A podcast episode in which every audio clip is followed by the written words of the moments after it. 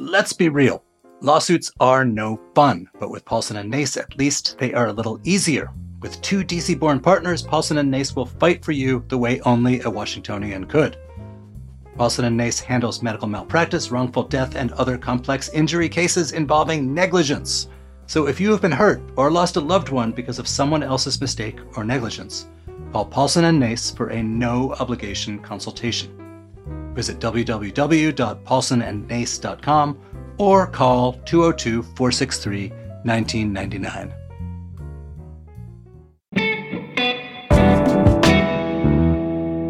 Today on CityCast D C, as a recall campaign gets going against a top police reformer, the D C Council is on its way to passing a tough crime bill. Plus, the mayor really wants a football stadium, and we've got a bunch of Black History Month recommendations.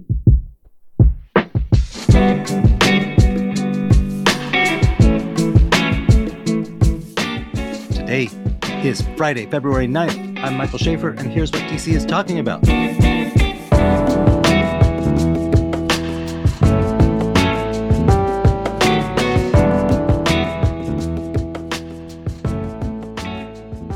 here with my CityCast colleagues, Julia Karen and Kayla Cote Stemmerman. Hey, guys. Hey, Mike.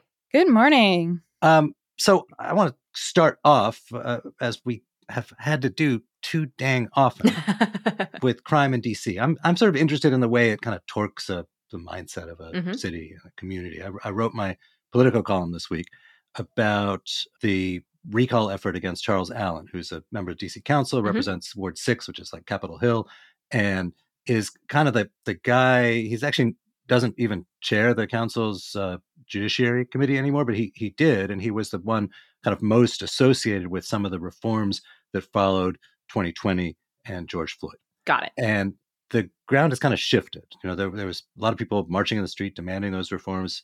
Now we're in a moment when D C's crime stats are actually really bad, like the worst murder rate in twenty-five years, really insane carjacking numbers. Other a bit big cities seem to have their kind of post-COVID crime spike seem to be pulling back. D C's uh, have not. And um, a group of people, most of them not really, you know, long time involved in local politics. A lot of them sort of moved here, as many people do, for to work in national politics, decided that they're going to recall Uh, Charles Allen. Even he he ran unopposed just two years ago for re-election. Yeah. So so how does how does a recall effort like work? Is it like you have to sign a bunch of paperwork and like rally people? Like what happens? Well, Julia, I'm glad you asked. um, so what, what they got to do is, uh, I mean, one, this recall campaign set up, you know, set itself up legally.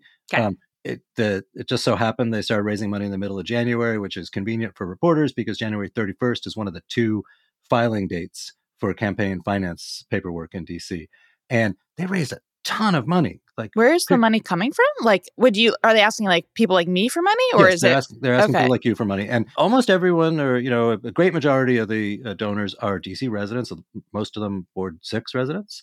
The names I recognized on there and some of the folks I've spoken to are, again, they're people who are like, have moved here, well, not around the same time as Charles Allen, actually, but, uh, and for similar reason, to work in government and politics. Most of them, people who worked in Democratic politics. And in some ways, it feels like a family fight within the Democrats, uh, which is a, a familiar one to people mm-hmm. who watch the D C Council, which is there's a kind of left-wing progressive bloc against a more centrist group.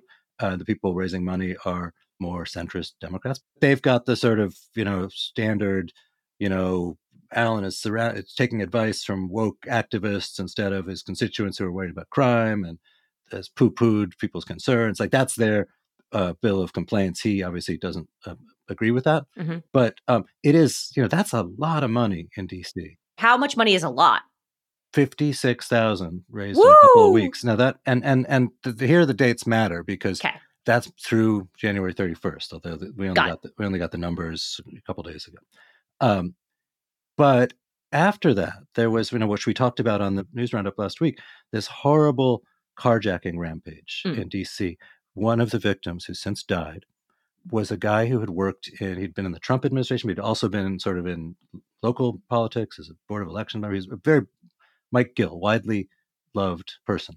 And according to the recall people, this happened after January thirty-first, but they've raised a ton more money. It didn't show up in their filing mm. because this is sort of added, whether it's right or wrong statistically, it's added to the sense of crisis and panic, and people who are in a mode of panic start attributing big effects to it, like a single person. And, you know, he's, Charles Allen's become kind of the, the pinata of, of, uh, of anti-crime. Yeah. So I know that this is coming at a time, obviously, when D C is trying to pass this huge omnibus crime bill. A lot of people who are against right. it have called it the crimnibus. Like, do, I, I know. Right. So, so this, this measure uh, brings back some kind of nineties era right. anti-crime techniques. It adds some new criminal penalties. It's thought of as a quote unquote tough on crime measure. There's critics who say this is just about the council belatedly trying to get on the right side of the, a public that's increasingly anxious about this. So they want to create the impression of doing something, even if it's not clear that, like, having drug-free zones, which we, I know we've talked about in the pod, right. that that'll actually make a whole lot of day-to-day impact. So that passed with no no votes. So one member of the council voted present, Got but it. otherwise twelve uh, yay votes, including uh, Charles Allen. I was going to ask, like, was Charles Allen on board with the omnibus thing? If if he's, you know, all of them will give examples of things in the bill that they're not in favor of, um, but they're sort of patting themselves on the back for, you know, look at us uh, making compromises in the name of getting something done. I think what's what's happening here is that that you know we have had this sort of sea change in mindset. So I don't know about you guys, but just you know over the around the water cooler and and so on, people are talk about their fear, talk about crime in a way that they used to talk about, like, oh my God, can you believe how expensive rents have gotten? Mm-hmm. And, you know, I think that has a, that has a big effect on a place. Um, and so many people's expectations on moving here, some of the decisions they made were keyed to thinking like, this is going to be a city where crime's not really that big a deal. So if you look at like the, around the stadium, Navy Yard, all sure. those, it didn't, none of those apartments used to exist, right? But, but now there's block after block, thousands of new residents. And a lot of those folks, you know, rented places or bought places there thinking, oh, I'll just be able to walk to and fro to my job on the hill. But when you suddenly are afraid of walking to and fro, all of a sudden, all these other decisions you've made, the decisions that like really do anchor the city's revitalization, become iffy. And that's like a pretty scary point for the city. And at, you know, at a certain point, if you argue, well, actually, the chances of you getting jumped on your way are pretty low, like you sound out of touch. Right. Um, like trying to argue stats is is sort of foolish. What what I, I think uh, a lot of people want to hear is a kind of empathy. Um, and uh, sometimes that leads to not that great public policy, you know? So what, is, what does Charles Allen himself have to say about this recall effort? You know, like what has yeah. his defense been? I mean, his defense is, look, I'm, you know, I am working my tail off for the constituents, and I am, you know, I'm out there every day. On the, when I interviewed him, he was late to the call because he had been buttonholed by people on the playground while dropping kids off at school who had like constituent concerns. And the reform stuff that he was so associated with was responding to constituents. And that's sort of where he's at. And that the folks that call him out of touch are themselves maybe not that deeply involved in city politics, but so therefore not not maybe great judges of whether he's out of touch or not. He also tends to sort of dismiss, you know, the, the people have, there's tweets of his where he's like talking about this is the biggest budget cut in police history, and we're, we're, like these things positive, right, about bringing down the number of police officers. He does a sort of, well, that's those are four-year-old tweets. I'm interested in solutions, which is a way of pivoting away from unfavorable data points. But that's basically his thing is, look, I've, I'm a councilman pothole, just like anyone else, and I'm, I'm I'm here for my constituents. And I got reelected without any opposition in a Democratic right. primary and a general election. Not that long ago. Not that long ago. So where were you guys uh, if you claim to care so much about the city? That's that's his response. I don't know if that's like a particularly effective response or if people will find it effective, um, but I guess we'll we'll all find out, because what has to happen now after after they've we we digressed from that is next week they meet with the Board of Elections. They have to come up with sort of language that would literally appear on the recall measure on the ballot, and he would have a response language. When that language is approved, they then get petitions, and they have to uh, go out and gather petitions equivalent to I think ten percent of the voters in the ward. I'm not sure whether it's ten percent of the voters or ten percent of the last voted. I think it's voters. But it's a fairly ambitious number. So then they'll have to go and do whatever you do to circulate petitions. If they get enough, it will then go on the ballot, uh, probably in a special election. And then they'll have to win the election, or either side will have to win the election. You know, Allen is not without friends. So there'll be, I'm sure, money being raised and effort being put into uh, fighting the uh, the recall too.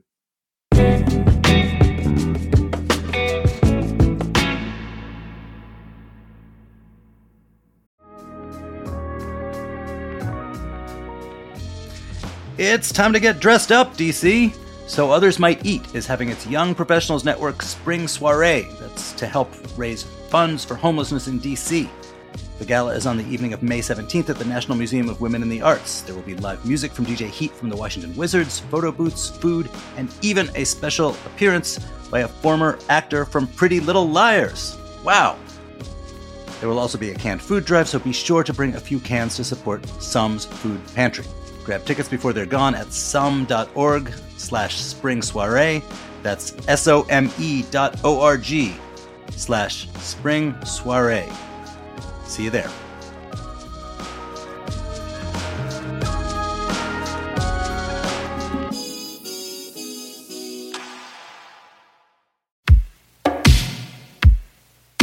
When was the last time you went to the theater? Well, we have a new show for you to check out. The Gala Theater in Columbia Heights is showing the political musical comedy Museum in the Closet, Evita's Return, which follows Argentine icon Eva Perón to the afterlife as her preserved corpse ignites political scandals, clandestine affairs, and mysterious murders. The show is full of samba, reggae, and tango that will have you tapping your feet nonstop. The show is in Spanish with English surtitles and will run from May ninth through June ninth. Get your tickets now at gala theater dot org or call two oh two, two three four, seven one seven four.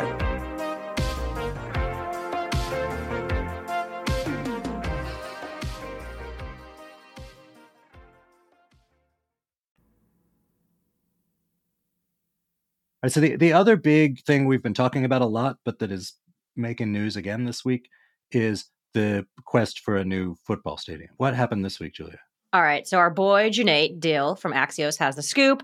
The House Natural Resources Committee, which is basically this group that deals with like wildlife and like mining policy, like not stadium things, uh, approved a bipartisan bill on Tuesday that lets the National Park Service go into a ninety-nine year lease with D C, which would allow the development of a stadium in the district. So Mayor Bowser is slowly but surely like getting the thing she wants, which is the potential to have R F K once again become the home of the of the Commanders. So the knock on a stadium, yes, as as voiced by people like me, uh, has been, look, the city's got a real housing crunch. Um, there's not that much open space in the city. Nothing against football, but it would be way cooler to use Uh, R F K to build, you know, a bunch of housing that would effectively like increase the supply and bring down the prices of housing in D C. But people who, who push back on me say, you know, you don't understand what's happened with sports stadiums. It's not like what R F K is, which is sort of a single use football stadium surrounded by a bunch of parking lots. In the the the, the fantasy version of football owners and uh, local stadium admirers, what are they talking about building? So I think when people think about stadiums, obviously, like they think about there's this one big thing. It's a sea of parking lots. And and I think they think of Landover, right? Which is like huge stadium, sea of parking lots, like some shops and stuff kind of around, but really a whole lot of nothing except for roads to get to the stadium. They feed them. What a lot of owners are doing now, uh, and it's the thing that Ted Leonsis is interested in, uh, trying to move the Caps and Whiz, is if you move the team a little bit further out to the suburbs, your goal is to kind of create like a mini city around the stadium. So it's not just the stadium that is like there and then like all roads, you know, lead to the stadium and there's nothing else around it. It's like there's actual shops, there's dining, there's housing, there's hotels. That is really what owners want. They want to create a city outside of the city. So if they did this at the R F K site, it would turn that neighborhood into a destination, not just for football games, but it'd be like the Wharf or like National Harbor or something. Be a whole new neighborhood. Right. Like, I think the model that they're looking at is like the Navy Yard, obviously, which is like for all intents and purposes was a huge success, right? They have a, had a bunch of new apartment buildings go up, the population density has gone up. The Audi field has brought even more people. There's like real shops and restaurants. There's hotels. Booz Allen Hamilton has one of their downtown offices there. Like the, their whole point is, okay, this isn't just like only for the sports thing. The entire neighborhood benefits and we get to create one. So like some examples of this, Uh, I don't know if you guys know who the New England Patriots are. I know, Kayla, you're not. I do know who the Patriots are. You're from okay. Boston, okay? I at least know who they are. Right, but so so so then you know that their stadium, Gillette Stadium, is actually out in Foxborough, Massachusetts. It's not in Boston, in central Boston, like T D Garden. I only know that because I saw Kesha there, but yes, I do know. Right, but so so how long did it take you to go see Kesha from Boston? What was the drive like? I don't know. It's quite it's quite a haul, actually. Right. thirty, forty minutes, maybe? Right. So what Bob Kraft did is take the team, move it to Foxborough, and he could kind of build a whole thing around it, right? Like there's now like apartment buildings there. There's more shopping. There's all this extra stuff.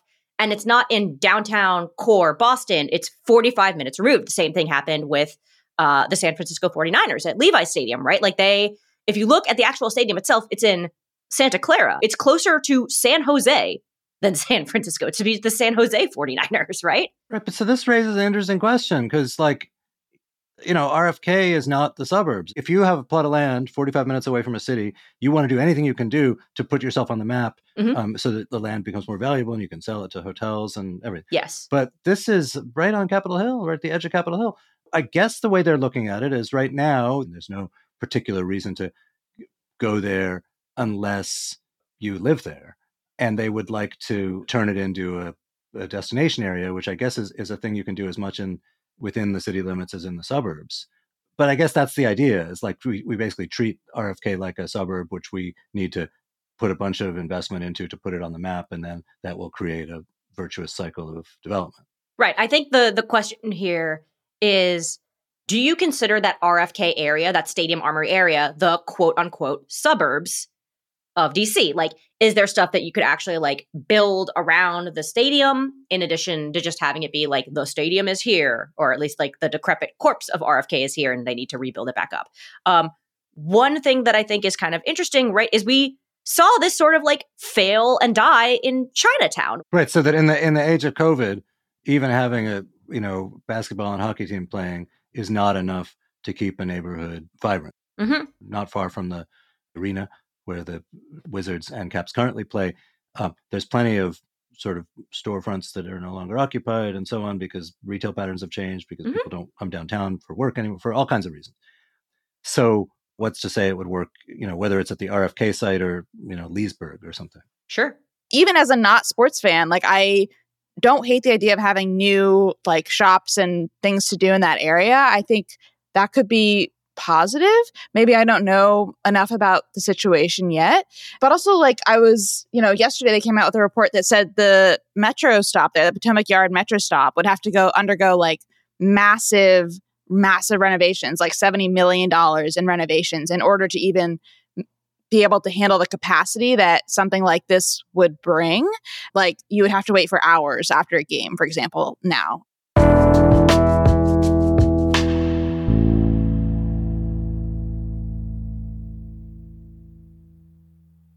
Hey, D C.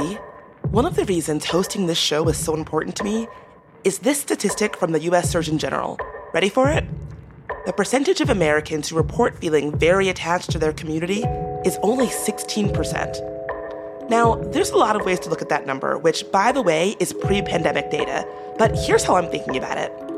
CityCast D C is something that we're building to make it easier for you to feel attached to this community. I don't want anyone to feel lonely or bored here in D C. I want you to know how you can help make this city more fun and more livable, and where all the good local stuff is at. And if you think we're doing a good job, I'm asking if you'll become a member of CityCast D C today at membership dot citycast dot f m. You'll get exclusive perks like ad-free listening, event invites, and members-only guides. But most of all, you'll be part of a project dedicated to making the number of D C residents who feel attached to this community a heck of a lot higher than sixteen percent.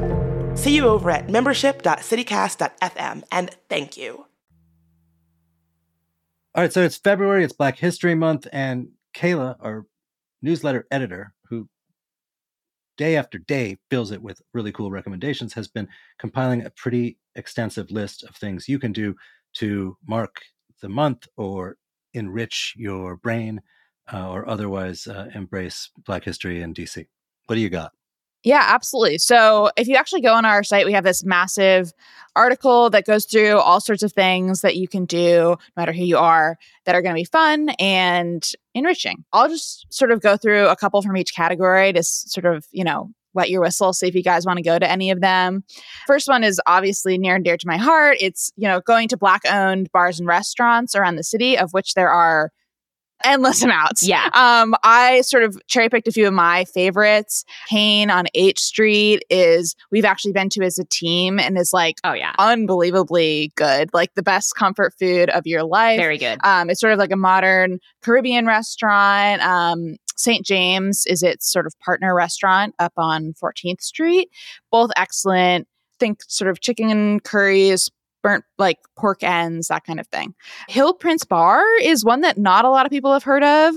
Um, I've only been there once. This is also on H Street, sort of sticking with the area, but it's a carriage house, um, sort of in a, like, it's a very unique architectural bar, but they keep their cocktails like really classic and affordable. Um, and they have these amazing happy hours that run like during the weekend. Oh, and then my favorite breakfast spot is Heat the Spot um, in Parkview. Have you guys been there? No. You haven't been to Heat the Spot? Oh my God. We should go. I know. We, we should go. Okay. So, so food and drinks are like obviously great. I find that it's kind of a time in terms of reflection, right? To like go and see or learn more about like history generally. Absolutely. I think a great thing to do is going to art galleries around the city that all have a lot of great exhibitions this month going on to honor Black History Month. One of the ones I really recommend checking out is the Simone Leigh exhibit at the Hirshhorn. It's going to be leaving on March third. So this is really your last chance to see it. Tell us who Simone Leigh is for, for art ignoramuses. Yeah, she's like a Chicago-born artist, and she does these like massive bronze sculptures. Like one is outside the Hirshhorn right now. She explores sort of the experience of Black women across, you know, America, across the diaspora, um, and especially like women working. Um, that's her whole thing. And she uses these organic materials to make these massive sculptural people. The other gallery that I love um, is actually in Petworth. It's not really a museum. It's just an art gallery. It's called Art of Noise Gallery. They show a different sort of local Black artist. I think it's, you know, every month, every couple months. Uh, and they have these great community events. They have these like art gallery openings. The current exhibition is called F is for February. And it has two um, local artists, Buck Herring and Alonzo Robles Gordon. And I haven't been to this exhibit yet, but I have been to the gallery itself. And it's just, it's, It's lovely. It's on, you know, Upshur Street. You can see it in, you know, twenty minutes. Um, oftentimes they'll have the artists themselves come in for talks and you can meet them uh, and they'll talk about their work and you can really understand it on a level that I think you don't really get the chance to at these larger museums. Uh, but yeah, I would definitely check that out. There's also um, lots of great, you know, Black-owned businesses, ideas for you to shop uh, for Valentine's Day, for anything else for yourself on here. We have book clubs that you can join. D C has a great, amazing array of book clubs, and a lot of them focus on racial issues and the diaspora. And, you know, there's a like a Love in Color book club, which is just the cutest thing I've ever seen. Uh, and yeah, we actually have an interactive map with all of this on it. So you can like check out exactly where in the city these things are. So you can find out what's close to you, what's close to where you're going. And I, uh, I hope you check it out.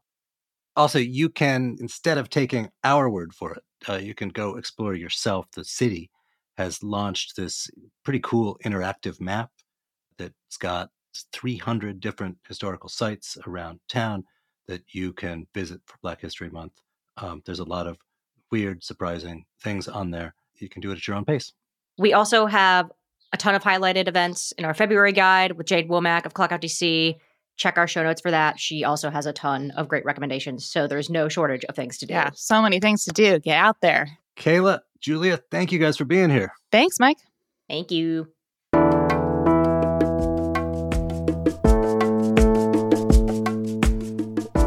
And that is all for today here on CityCast D C. Our senior executive producer is Priyanka Tilbe. Our senior producer is Julia Karen. Our newsletter editor is Kayla Cote Stemmerman. Our production assistant is Ash Durbin. And our hosts are Bridget Todd and me, Michael Schaefer from Politico. Music is by Alex Roldan. If you enjoyed the show, why not circulate your own petitions saying how awesome we are? We'll be back Monday morning with more news from around the city. Bye.